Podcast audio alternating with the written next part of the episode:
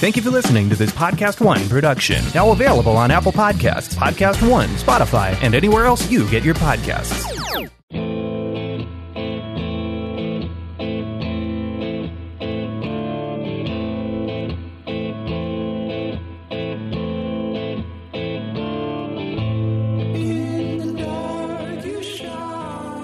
All right, it is uh, June 22nd. Uh, this is the PFF forecast. We're going to do fun stuff. We're going to talk about one of the best divisions uh, in the NFL, most exciting divisions in the NFL, preview it from a betting standpoint, the NFC South. Um, we're also going to talk some Jamal Adams, some Dak Prescott. Whether we're optimistic right now, because I was optimistic as hell last week, and then I don't know, maybe there's some reason to be pessimistic. Um, but it should be a lot of fun. Uh, so, that being said, let's rock. I need to. Uh, I need you to to answer a question for me. Yesterday, I observed two kinds of people, two kinds of guys on uh, social media. There's two.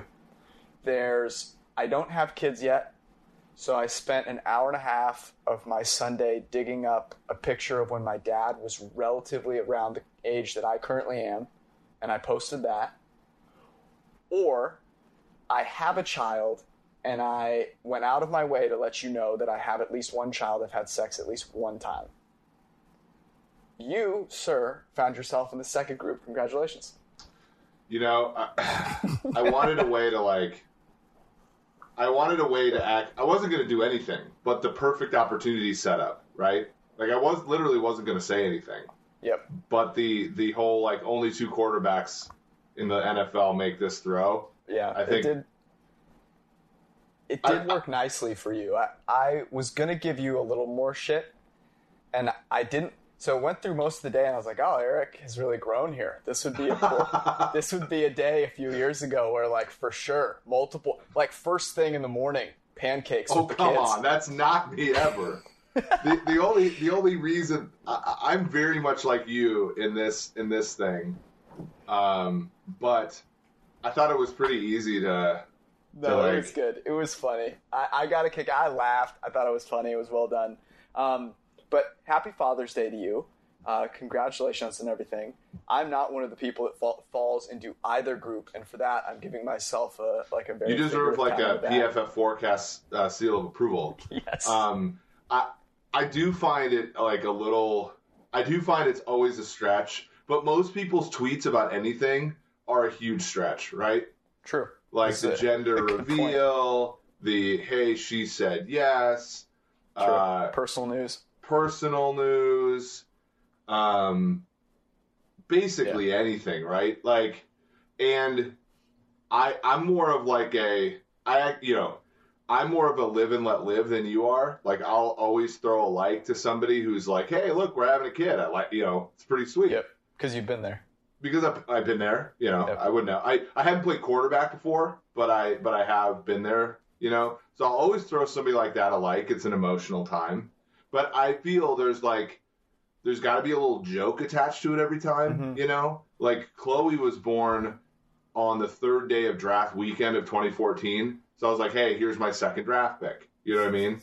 Like you can make a little joke, but you know, the, the, well, the thing the thing about Father's Day that's tricky though too is that like there it's like probably a kind of a, a a messy day for a lot of people too. You know, that was honestly, and we're gonna get off this topic, but like this was the thing that I thought of. It's like far be it from me.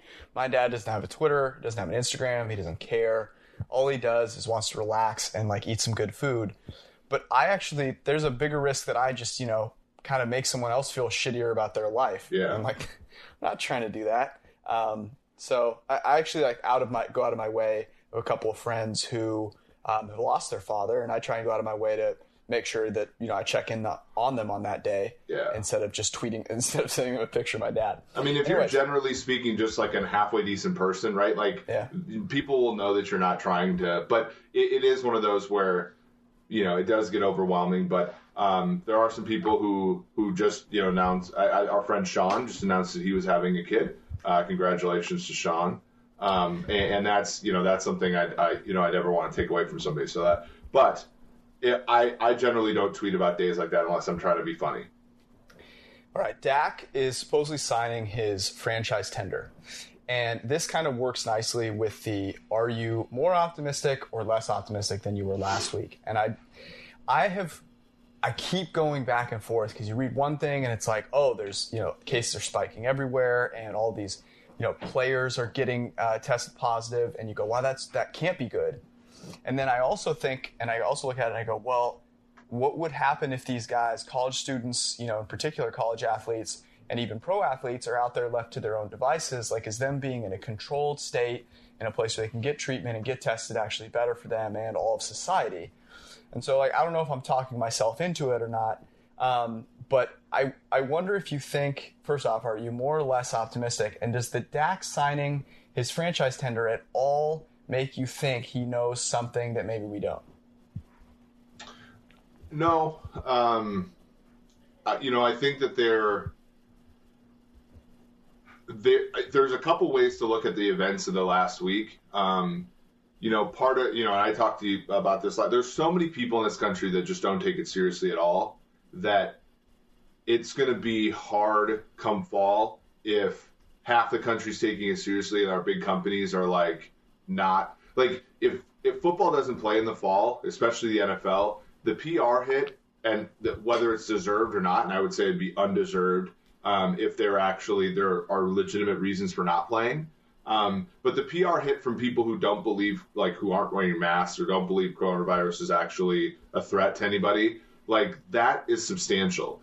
So mm-hmm. I think there is an extra impetus for at least the NFL to get everything together. And I, I see last week as a, well, what did you expect to happen type week? Right. Like none of the, like uh, I was talking to a friend who you know works in the league today. He's on vacation for a month. Like half these people are off, right? They, they're not, they're done with their summer workout program.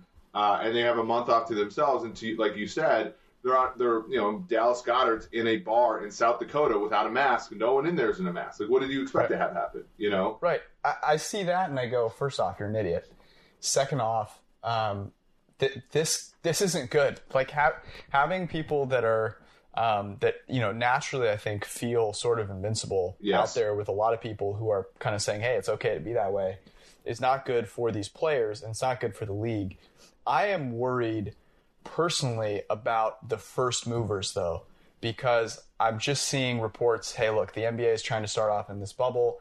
They obviously have fewer players. Logistically, it should be a little easier. Like if they can't pull that off, I do think the the NFL can still overcome. But it would be really great to see a strategy work and for it not to you know totally devolve. So that's a place that I'm, you know, but, that maybe I'm a little nervous. But um, don't you think, like, if you were taking this seriously, which you know a lot of people aren't, but if you were taking this seriously, and you said, okay, um, there there are just because people are, you know, the the economy is relatively open. Um, the people are out there, like you said, they're working out together, they're they're traveling together, all that kind of stuff. They're going to get coronavirus, and I would rather it happen now when mm-hmm. people are like, when everybody's like, wow, this looks terrible, right? And uh, the memo, you know, the league can send out a memo to teams, and they have and say, look, don't work out together without supervision or without, you know, to go into a casino right now, like they take your temperature and you walk in, right? They make you wear a mask in a casino. Like if degenerates playing Keno have to wear a mask, right? Then mm-hmm. you know the NFL players should, but there, there there's certainly no they relax about it. Now, if this all if all this were to happen, let's say July 15th or July 25th or something like that, I think it'd be a lot more dire. Now the league can basically say, look, guys, like if you're not going to take this seriously, there's no season, and for a lot of you, for the median NFL player, that's a third of your career or fourth of your career. Like take this seriously because otherwise there are going to be significant consequences. So you don't you don't think Dak like going to sign the franchise tender means he's a little worried, a little uh, nervous. Well, I I do. Th- I mean, look, I I think that there's there's because because there's rumors that there are owners who you would figure look you would figure like the list of people that would be worried and would say hey let's push back the season start somewhere at the top and then like the last group of 32 people on that list are the owners of teams because they'll say like, "Hey, we're going to play these games. We're going to figure out a way." And there are owners that want to push back the season. Well, I, don't you think though? It's just a, it's just the fact that there's probably not going to be fans at a significant number of the games, and I, I the guess, revenue's going to go down, and the cap's going to go down, and Dallas really is think? So here's the problem, though. If you are holding yourself to the standard of we need to have players in the stadium, then I think you're then I think you're shooting yourself in the foot because you're saying, okay, this is our stake, and I don't believe that that can realistically happen for a very long time.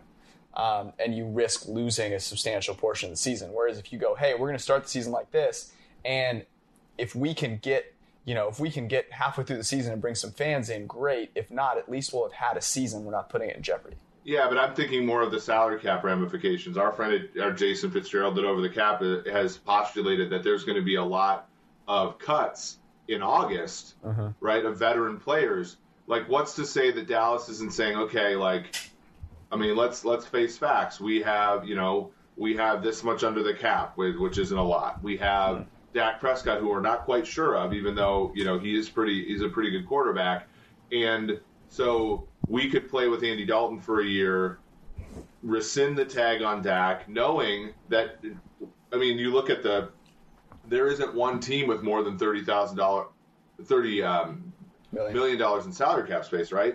So it, it's not good. Like it's not good for Dak stands to lose more in this situation than Dallas does, right? Yes. And and it's it's not even that the season doesn't get played. It's that the it's that Dallas decides because of the they're looking they're staring down the barrel at the future that they could just rescind the tag. Okay, so the Browns and the Redskins both have over thirty you know thirty million in cap space. Neither one of those guys. I mean, the the first team that you look at here. So Browns, Redskins, Lions, Eagles, Jets. Maybe the Jets could, you know, consider bailing on Darnold, but like they only have 24 million in cap space. Like there's not a and, and you know, you can do things around this, but maybe he's thinking to himself, okay, like this is my best chance to make 30 million dollars this year, you know. that that's kind of what I was what I was thinking. I mean, um, all right, let, let's let's get into uh, let's get into the NFC South here because this is going to be exciting to talk about. And so much has changed in this division, obviously because of the Tampa Bay Buccaneers. But to me, that's one of the narratives when I think about this season that maybe is a little overblown. In other words, everyone thinks Jameis was just god awful, and that Tom Brady is automatically going to be awesome. And my initial thought is maybe we should pump the brakes on that. No, I, I really agree. And you look at the you look at the betting markets, it's that's how it's revealed. I mean, Tampa Bay is the biggest barbell in the betting market right now. You know, so you look at so take um, the, the the Super Bowl odds, right? And again, these aren't necessarily huge, you know the biggest reflection, but New Orleans is twelve to one, right? Tampa Bay is twelve to one. NFC South, New Orleans is plus one ten, Tampa Bay is plus one fifteen. So like the market is saying, look, Tampa Bay is really capable of some high end stuff. You know what I mean? Uh-huh. But you look at some of the lower tier things. Tampa Bay is only minus two ten to make the playoffs, where New Orleans is minus three twenty. New Orleans win totals ten and a half flat. Tampa Bay's is ten ish, right? Nine and a half minus 140, 10, right? So the the betting market suggest okay, Tampa does have high end. If they put everything together, the casinos and the and the sports books don't want to be left holding the bag, right? Mm-hmm. But if you look at, they're also baking in a significant probability that the Bucs suck. You know that nothing here works. That Jameis is actually a better alternative than Brady. That Gronk isn't going to come back and be a Hall of Fame tight end. And you know the defense. You know last season their their And that defensive Chris Godwin isn't uh, the, the, the, the best Randy non-quarterback in the NFL. Look, Yeah. their defense isn't a top 10 group like it showed last year at times. Um, I, I think it's fascinating, right? Because New Orleans is certainly like a sure bet, you know, in their eyes. But there is a significant, like, there's a significant number of universes where we look back and say, wow, why did we see Tampa Bay coming? You know? Well, to me, this is if I'm so I'm thinking about you know how would I, and we're going to get to um, how I'm going to drive myself insane this entire year because I have a, a fail safe, a, fa- a foolproof plan uh, in order to do so. But if I'm thinking about just those two teams, the the difference in win total, the whole win there, to me it says, hey, if you think Tampa Bay is going to be good, there's still a decent chance they're not great or they're not very good or not really good until the end of the season. And that's when I'm looking at these teams and I go, who is going to get off to a slow start? Like the team that would get off to a slow start would be Tampa Bay. And even though you know, even though people are talking about that, the market is going to react. So if you're going, wow, should I bet Tampa Bay to win the Super Bowl right now? Like the answer is no, you should not. You should just hang out because um, you know there, there is a you just don't know a lot about the Tampa Bay Buccaneers. You don't know a lot about Tom Brady. You have no idea if they're going to come out and have any idea how to play together. Um, so I don't know. That's kind of the way I would attack it. Just saying that makes me a little nervous um, because they have such a talented team theoretically. But I think that's the way to play it. Yeah, I, I don't disagree at all. What about um, if you look at so this is a team that I think we finally priced properly. Um, Are, are we going to get into this right now? We can. We can do this right now. Let's do it. Give our it Atlanta me. Falcons. Yes, I, I agree with you. So this was okay. So you brought up this is a great way to put it. You said priced properly, and ever since that Super Bowl season, which was Kyle Shanahan's second year with Matt Ryan, Matt Ryan's MVP year, that offense was absolutely incredible. They have not been they have not been priced properly since. I don't think in their own minds. And what I mean by that is they have had such high expectations for themselves from that moment on, and they just have failed to meet them. So, one of the ways I'm convincing myself in the Atlanta Falcons in 2020 is that they finally view themselves as underdogs, and that this gives Dan Quinn a chance to to come out of the cocoon, to, to stop being a caterpillar and become a butterfly and and go for fourth downs and leverage Matt Ryan and like just throw it up to Julio Jones all the time. And um, you know Calvin Ridley has a chance to break out and those offensive linemen who they drafted and, and were just no shows in the first and second round last year all of a sudden can be decent. And that Yeah. helps them quite a bit. Like all of those things I can't get out of my mind and so I need you to, to walk me off of this ridiculous narrative Dude, I didn't realize this. Now, this could not. This might not be a complete summarization of the market. Um, when they, but in 2016, according to Pro Football Reference, the season win total for the Atlanta Falcons was seven. they they greatly um, And they're- exceeded expectation. Remember their defense. That that was that was the funny thing about that Super Bowl was like, hey, this defense is like the defense of the future. You know, it was like they're super fast. Deion Jones is incredible. They have Yep. all these different coverage pieces. It's exactly what Dan Quinn's wanted since he left Seattle. And then like things literally just came apart at the seams. Dude, check the check this out. So that year they gave they lost to Jameis at home in Week One. That was the year that Tampa went nine and seven, missed the playoffs. They gave up 31, 28, 32, 33, 16 to Denver. But I remember this game because I worked at Paxton Lynch started that game. Um, 26 to Seattle in a loss, 33 to the Chargers in a loss, 32 to Green Bay in a in a win, 28 to Tampa Bay in a Thursday night win, and then 24 in a loss to Philadelphia. They go to their bye, they're six and four.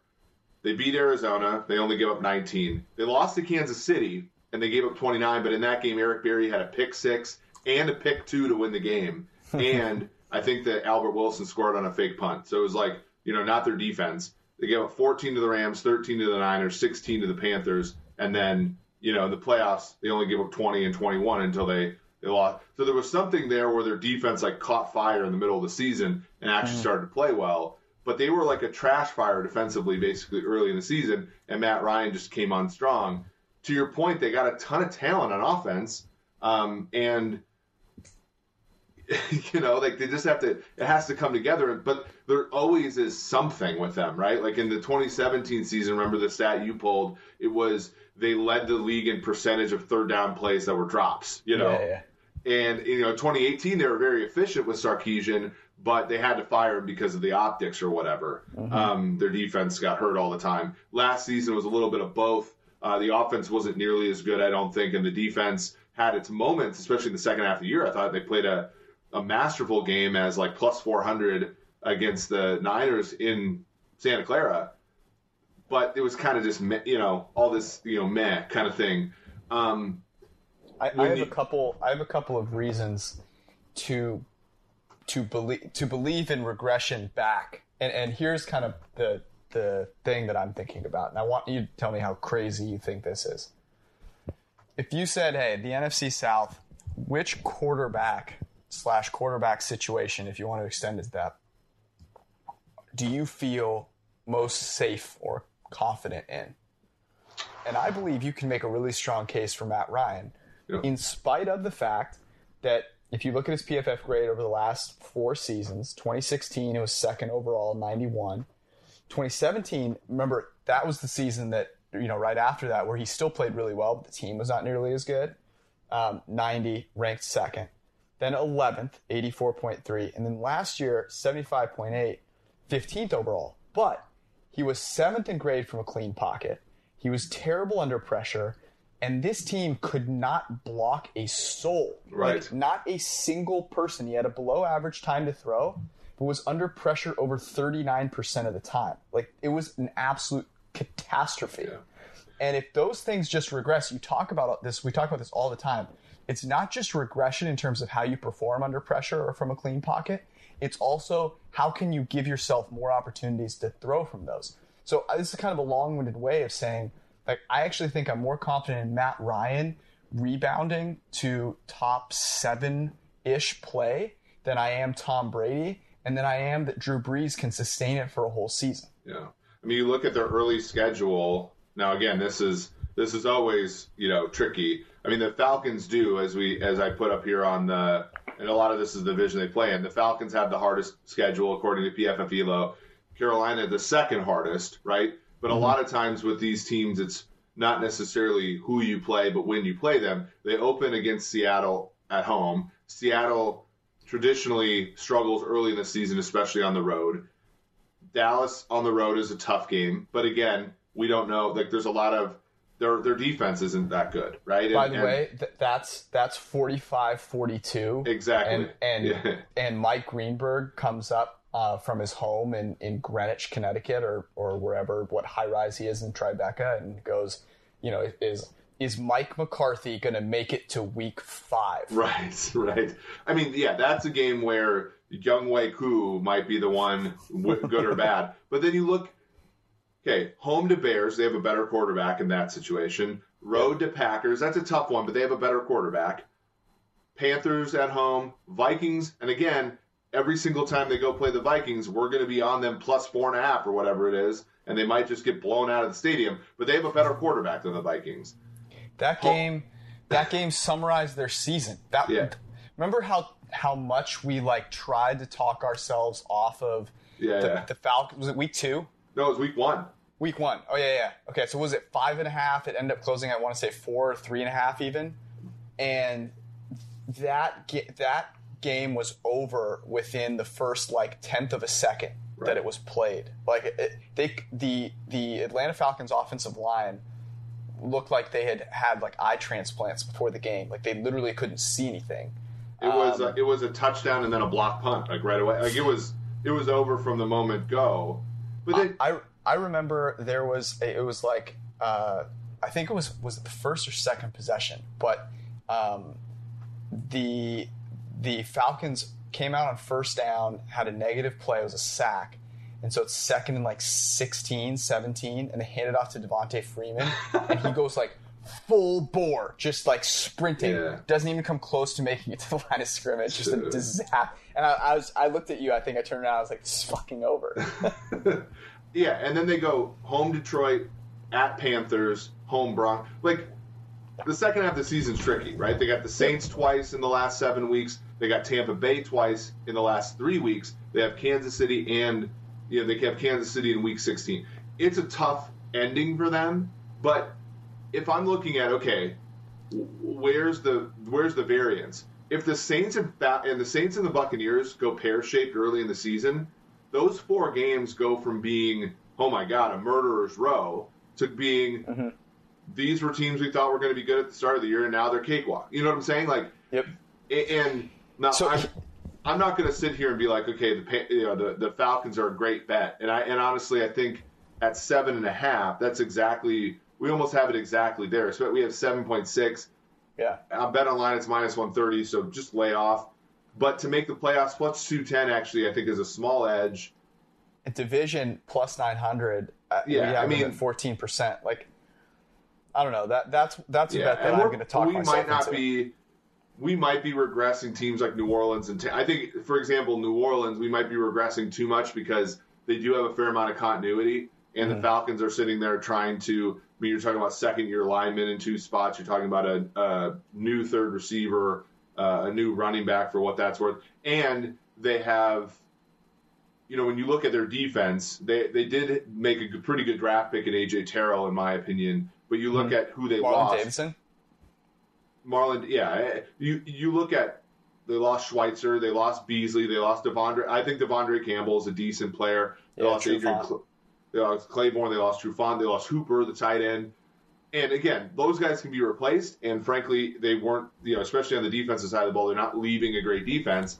But you're now, you know, Atlanta's really leaning on guys like Dante Fowler and Deone Bucannon in a very weird way to make up for some of the losses that they had. And that, you know, Laquan Treadwell, for example, is their third receiver. Those are all like speculative. And I know our friend Evan Silva got after them about not getting an offensive player with their top pick. I like Terrell and I like the direction that is. But you're a lot needs to go right for them. But if it does go right and it goes wrong for teams like New Orleans and Tampa, it's not a terrible road for Atlanta. If you go, if you say, hey, Matt Ryan, Julio Jones, and Calvin Ridley are the best trio of offensive players in this it, it, that any team has in this division. I don't. You're not crazy. Like you're not. You know, you're not crazy at all. Now, I think the chances that Brady, Godwin, and Evans are are much higher. I'll give you that. And I think you know Brees, Thomas, and, and Sanders. Sure, yeah, they're on that level certainly. But like Julio Jones, I, I feel as though he and Ryan are probably the most underrated like top 10 players at their positions. Mm-hmm. And um, they're going to be playing with this no one believes in us thing, which to me, for a team like Atlanta, where so much of the time it's been how do you underperform these uh, your aspirations so often, it's finally an opportunity for them not to do that. And I'll just say this about Atlanta. Since 2016, the three best offenses in the NFL in EPA per play New Orleans, Kansas City, and Atlanta. Like they have had sustained offensive success. Yeah um, it wouldn't surprise me for that to come back. Let, us talk about New Orleans a little bit here. What is the what is the key for New Orleans? Like, is it as simple as saying the key for New Orleans is that Emmanuel Sanders ends up being still a top 25 receiver and that complement to Michael Thomas is what they needed? Or do they need more pieces to go right? No, I think it is. I mean, when you run that, so one thing I uncovered last week when looking at Godwin was that Emmanuel Sanders last season had the, the sh- smallest number of negatively graded plays by wide receivers in our database mm. last year, um, among Just players with a certain doesn't drop passes, yeah. a certain amount of routes. The the thing that hurts New Orleans, you know, generally speaking, is their offense cannot make mistakes. Right? Um, they they they tr- they drive up the field by by being perfect, you know, by by taking six, seven, eight yards, 11, 12 yards. They don't hit big plays, and it's why, you know, it's why it seemed like San Francisco or it seemed like Kansas City has more success than them in the postseason because, you know, you don't have to be perfect in the postseason. You're playing good teams, and good teams make you a little less perfect. And if you rely on perfection, you struggle. Emmanuel Sanders is a nice fit there because Michael Thomas is going to make a ton of plays and he's going to be the one that they lean on. But when they decide to rise up and throw the ball to their second receiver, they're going to have a much more reliable target there. So it is a that's a very good pickup.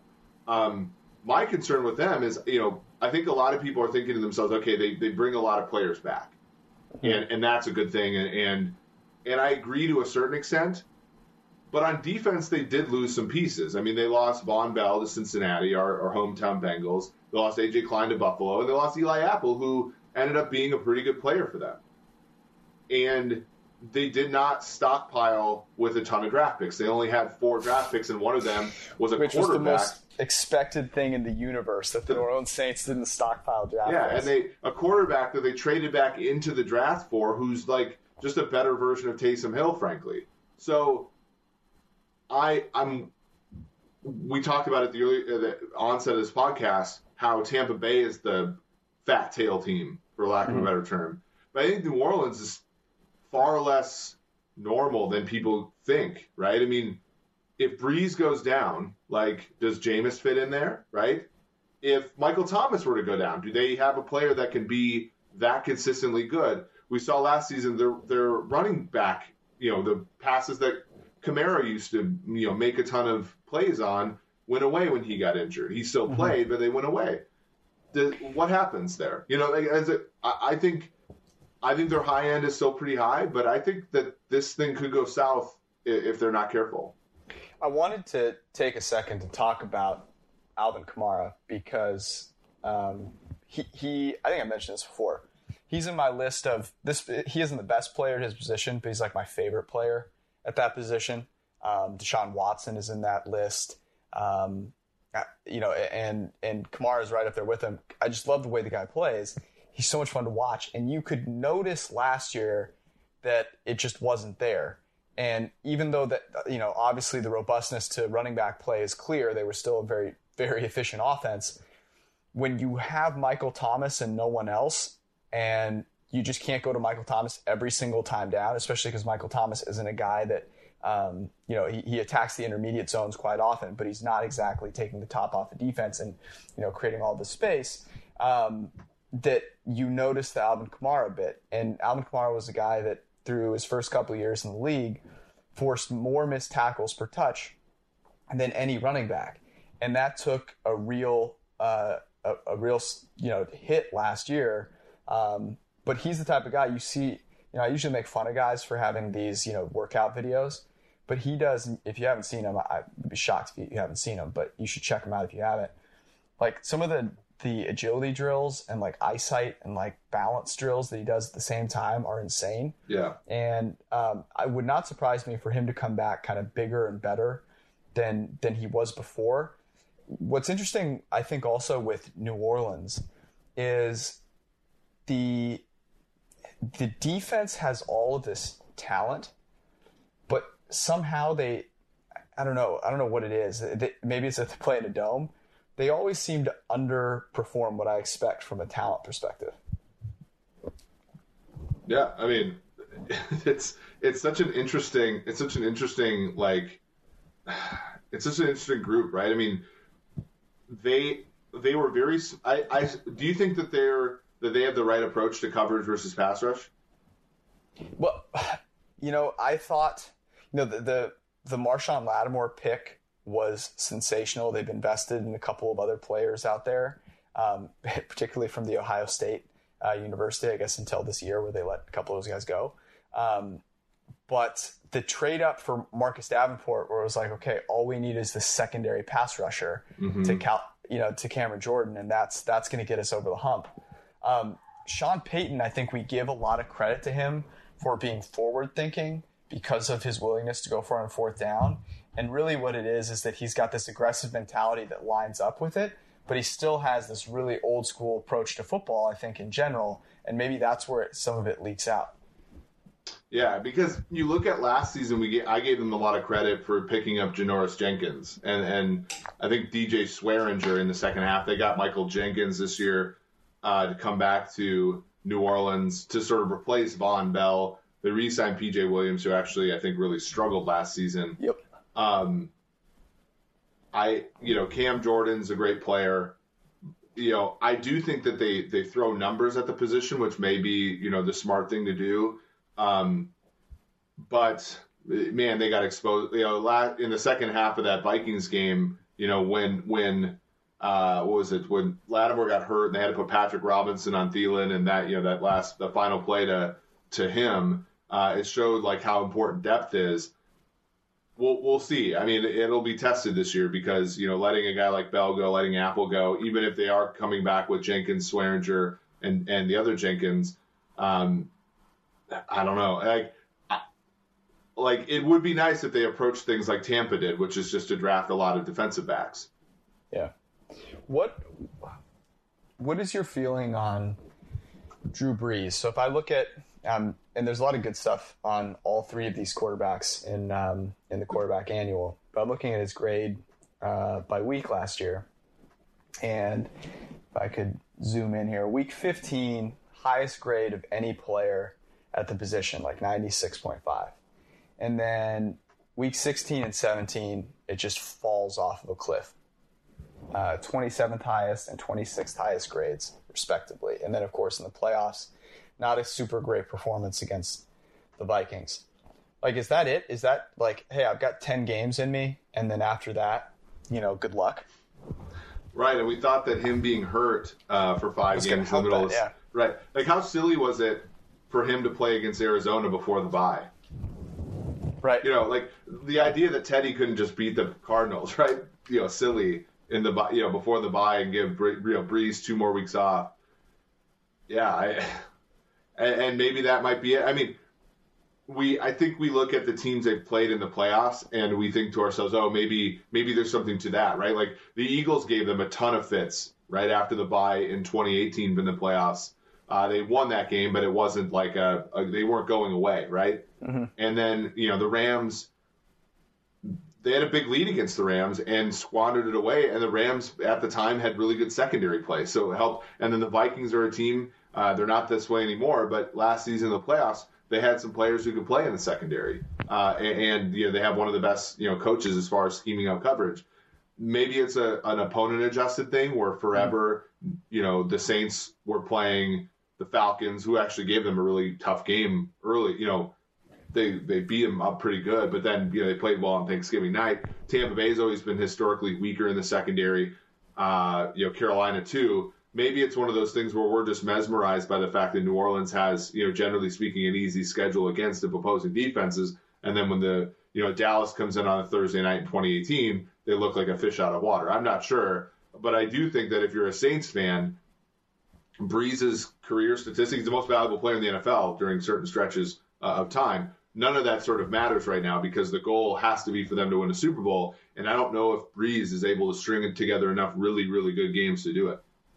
if you're if you're sitting here on Drew Brees' decline road, one of the things that you might look at is under pressure, and this has actually really surprised me. It's one of the more surprising things in prepping for this that I that I came across. He had the second highest grade during the regular season of any quarterback under pressure. Something that you would expect certainly, you know, to regress. Um, doesn't take a ton of sacks, obviously that helps. Um, but you know, it was just ninth in grade from a clean pocket. And to me, that says a lot. Like I would, I would have been shocked if you told me Drew Brees had the second highest grade of any quarterback last year and wasn't top seven, top five uh, from a clean pocket. That would have really surprised me. So those are the things you go, hey, maybe you know that that grade under pressure regresses, and really he is declining a little bit from a clean pocket. He can't make some of those throws that he used to make, um, and and maybe Emmanuel Sanders gives him the rebirth he needs maybe not. Maybe it's Alvin Kamara who all of a sudden is you know at full strength, and that's the that's the piece because like that trio could be really special. Obviously, Here's a question. Um, New Orleans, so we're talking about the two best teams in this division. New Orleans, Yep. 10 and a half, unders minus 115. and, Tampa Bay- the Falcons. Tampa Oh, Bay, no, no. nine, nine and a half, unders plus the- 110. Not the Falcons is the second best. Okay, sure. Not not right now. Well, res- Okay. we have a we have a, a healthy respect for the marketplace. Yeah. Um, which one of those is a better bet?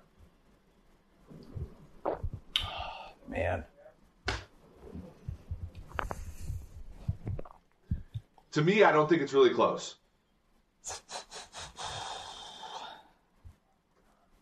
I think it's Tampa Bay.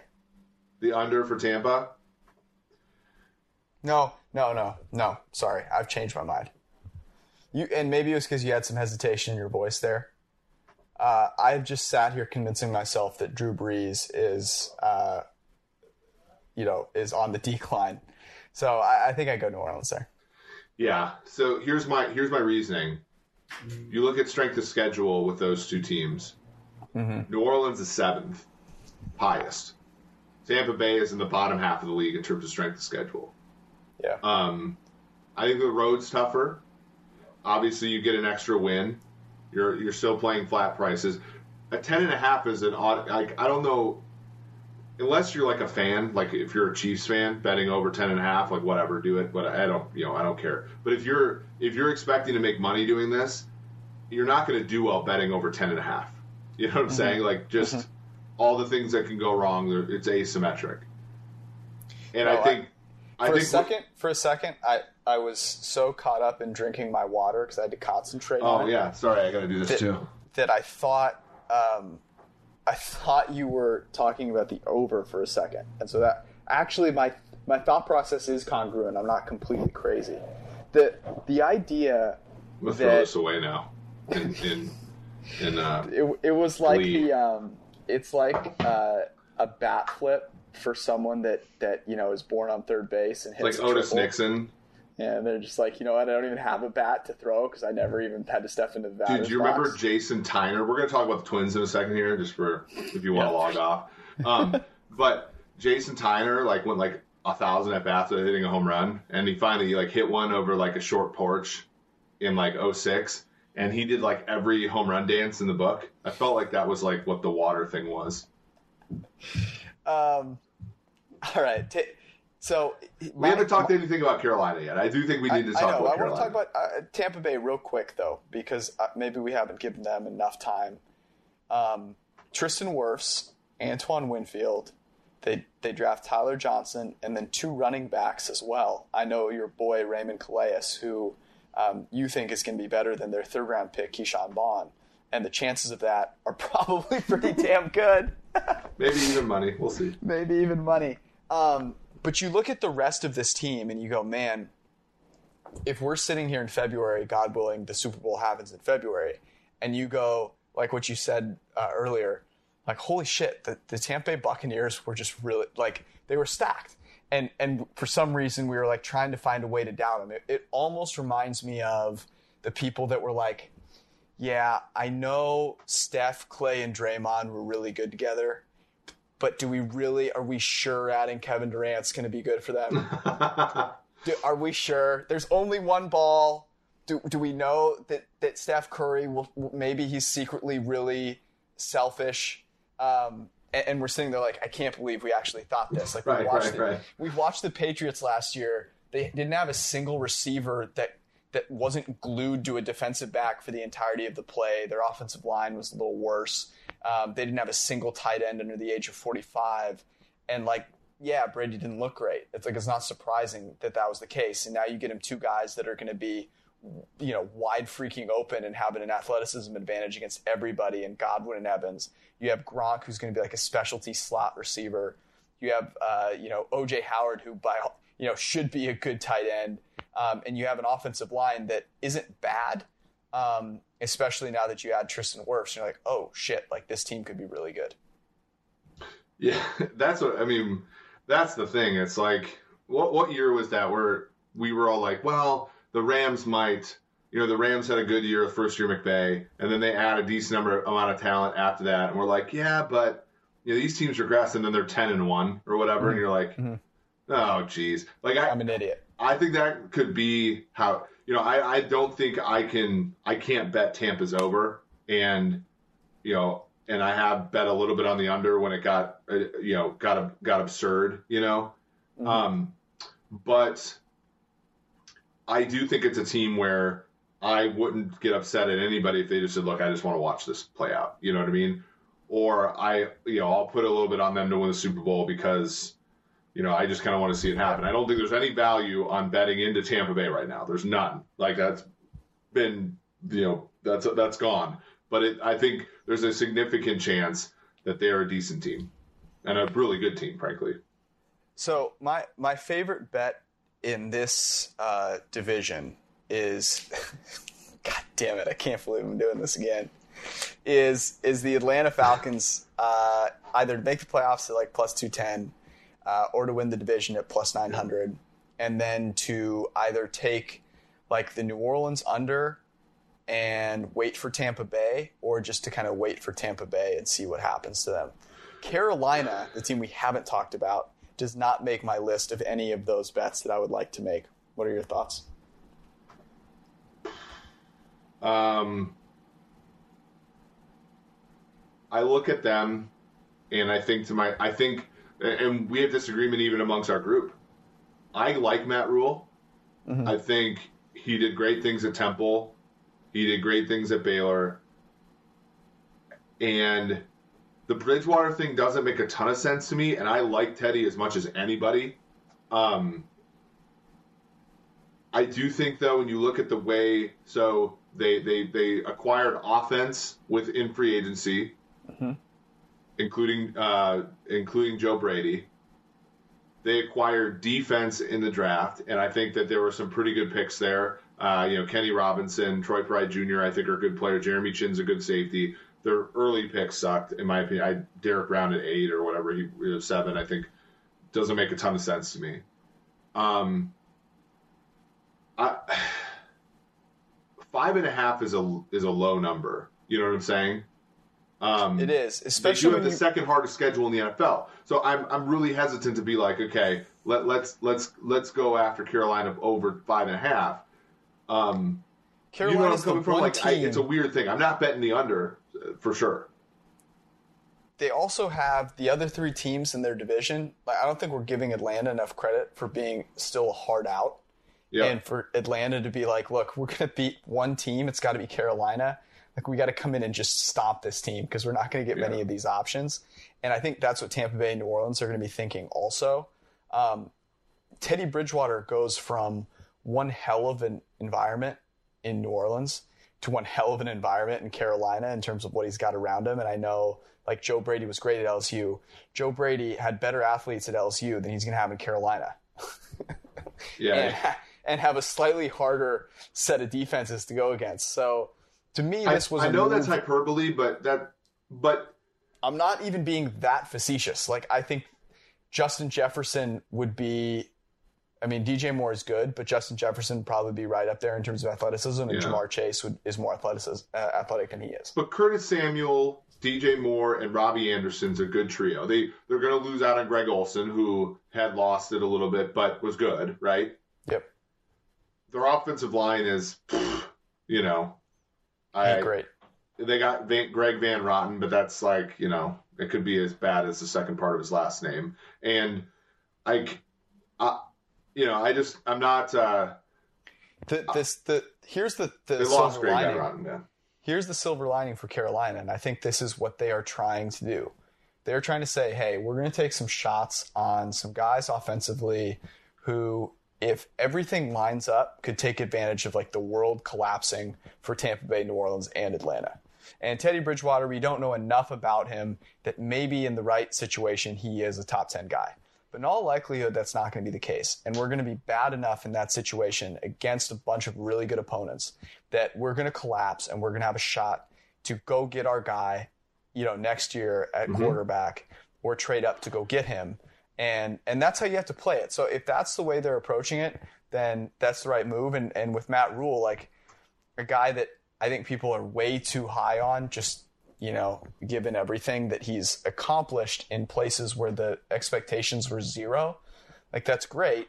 Um, but I'd still, you know, I, I still don't know if we're if we're just taking that and extrapolating it into like, okay, this guy's just going to be great in a situation where, you know, people are expecting at least something.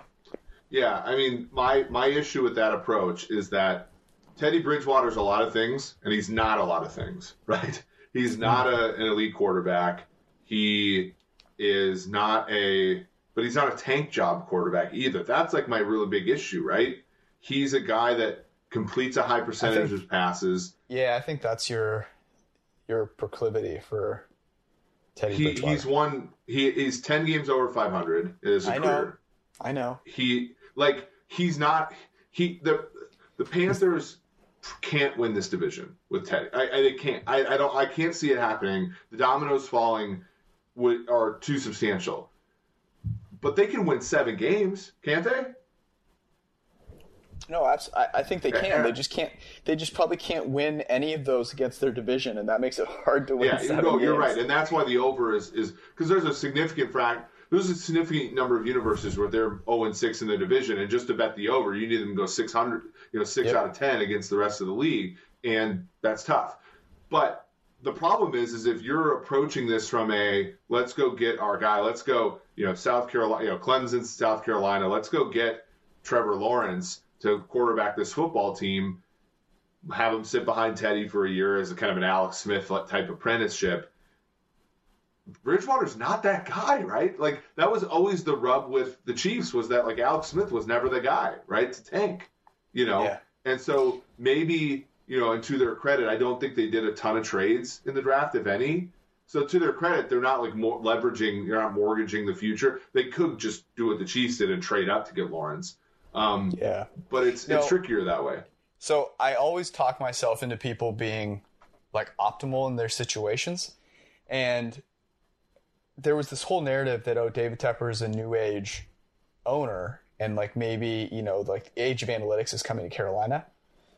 And I think actually he and Matt Rhule are, are not that way at all. Yeah, And a for significant that risk. reason, for that, that's how I can get on this this over a five and a half. Because mathematically, like our simulations have been going over five and a half a substantial amount of the time. I want to say it's seven, if I wrote this down correctly, it's over seventy percent of the time. Um, and you know that those are great odds.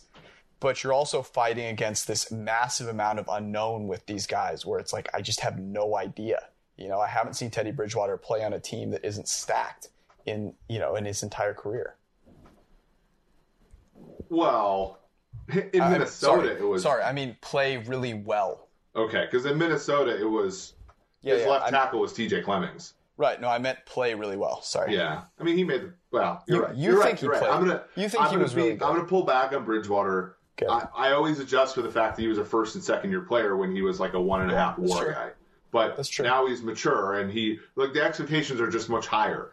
I think, as you probably agree, the place for Bridgewater to go was the Chargers or the Bears or New England, where the, the Carolina made the least amount of sense for him. And so I'm always skeptical, but I don't know what to think. Does that skepticism make me want to bet they're over? No, I you know, but that skepticism certainly has me not laying anything on the under because like they could steal a few games just because he has you know some moxie and he wins football games against teams he shouldn't. Yeah. I think New England is a low key bad place for someone to go as a free agent. Yes. The cupboard is pretty bare there. Yeah, Offensively. well, Um, right. That that's a we should have the whole podcast on the Patriots 2020. Uh, you know, Yes. yes. they should make a I'm documentary. gonna I'm gonna take that. another drink here. Hold on. Um, good. Make sure you don't spill on yourself there. Um, all right, that was uh, that was the NFC South. Um, real quick, couple things here. We're gonna do Quibi on uh, Thursdays, so no Quibi today. Um, I have to get the you know creative juices flowing there.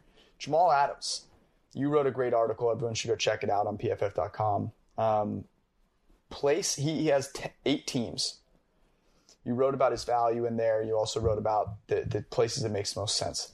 From a football fan perspective, where would you most like to see him play? Well, I'm somewhat heavily invested in Tennessee this year. I want to go to Tennessee. Yeah, that makes a ton of sense. It's a you know it's a it's a team that is looking to bring in like they are looking to to take advantage of a relatively weak-ish you know aging quarterback in Philip Rivers. DeAndre Hopkins leaves. Like that makes a ton of sense. Whereas some of these other teams, like the Ravens and the Niners, a- and the Cowboys, even like they already have a lot of this star power. I don't know. The, the Titans are a sneaky good one. Uh, obviously, I mean, likes the Cowboys, but the, the Titans are sneaky. because you can't have a team that like you can't have a team where if you make even half of what the Khalil Mack trade is, that Yeah. you're stuck with a like a silly quarterback situation. But Tennessee's kind of bought into Tannehill, so you know whatever. You'd have him and Byard. They had they struggled getting a pass rush last year. He could help them with that. They struggled in the back end of coverage. He can help them with that. Um, he makes everybody. I wrote in the article. He makes people around him better. So it's better stuff for Adoree Jackson. It's better stuff for uh, you know the corners that they uh, Malcolm Butler if he's still there. I can remember if he's still there, and the linebackers underneath. Like it's a great get, and they have enough money, and um, they're not completely leveraged in the future, and they're also sneakily like they're a Jamal Adams away from being the third best team in the AFC. I like that call a lot. Um, they'd have to give up a first. Do you think for him? I I somehow I calculated that like maybe the 19th overall pick ish Is what he's worth. would make would make some sense. So if you let's say gave him you know gave up a first for him, given where Tennessee's currently lined, which is you know an over under of nine ish, eight and a half in some places, um, that makes sense. And and the Jets, I think there's some impetus for the Jets to do it too because they sort of want the reverse of what the Bears had. They they're sitting here on a third year quarterback, and if he stinks, what what do you want? You want a ton of capital to move up and get rid of him um, by Yeah. taking a Fields or Lawrence, Lance, somebody like that, and, and you know Brock Purdy should you know he he play as well uh, as some people think he is. So that I, mean, I think it makes sense for both parties. Dallas, it doesn't make a whole lot of sense because of Dak, uh, Mhm. even though I know he's from there, he wants to live there. You know, um, you know, a lot of teams don't really make sense for him, but I do think Tennessee makes sense for him. I like that one a lot. All right, we're gonna get out of here on this. The emptiest stadium you have ever been in. Uh, behind, but besides the besides Tulsa or Tulas? Tulas, um, yeah. So, and I know my dad listens to this podcast, so you know, bless you, I you know for Happy the Father's memories. Day. Um, yeah, happy Father's Day. Um, so when I was a kid, the Twins, the Minnesota Twins, where you know I grew up, were so bad that they and they could not sell out the Metrodome because maybe there were like rats and stuff. You know? Mhm.